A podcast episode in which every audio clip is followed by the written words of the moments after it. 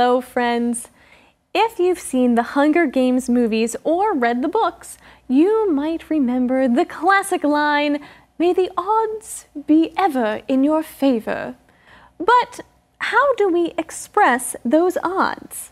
One way to do that is to say the odds are larger number to smaller number.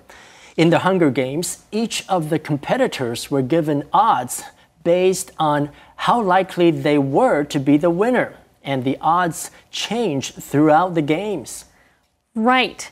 For example, the young girl Rue started out with very bad odds. Her odds were 60 to 1, but later her odds were 7 to 1.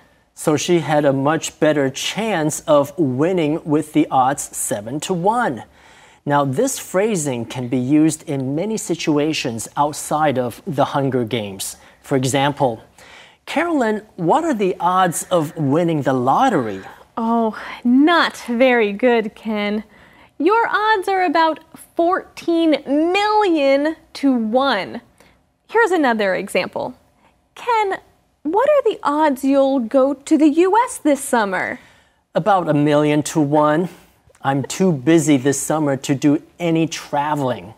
Now, you may have noticed in the example Ken just gave, the odds aren't real odds that have been calculated. If someone says that the odds are a million to one, that means it's very unlikely that something will happen. 我们接着来看 odds 这个字，首先要注意，不是 odd，而是 odds 后面要加 s。odds 就是可能性、几率。 这个字可以用来表示数学上的几率，比如说，The odds are two to one that Jessica will beat Tim。Jessica 赢 Tim 的几率是二比一。但 odds 也可以用来表示某件事有多少可能性，比如说，The odds of me going to the U.S. are a million to one。我去美国的几率是一百万比一。这当然不是计算出来的，而是 夸张的表达，微乎其微。另外，What are the odds 可以用来问人家某件事的几率有多高。What are the odds you'll be married this year？你今年结婚的几率有多高？这就是今天的 Info Cloud，我们下次云端见。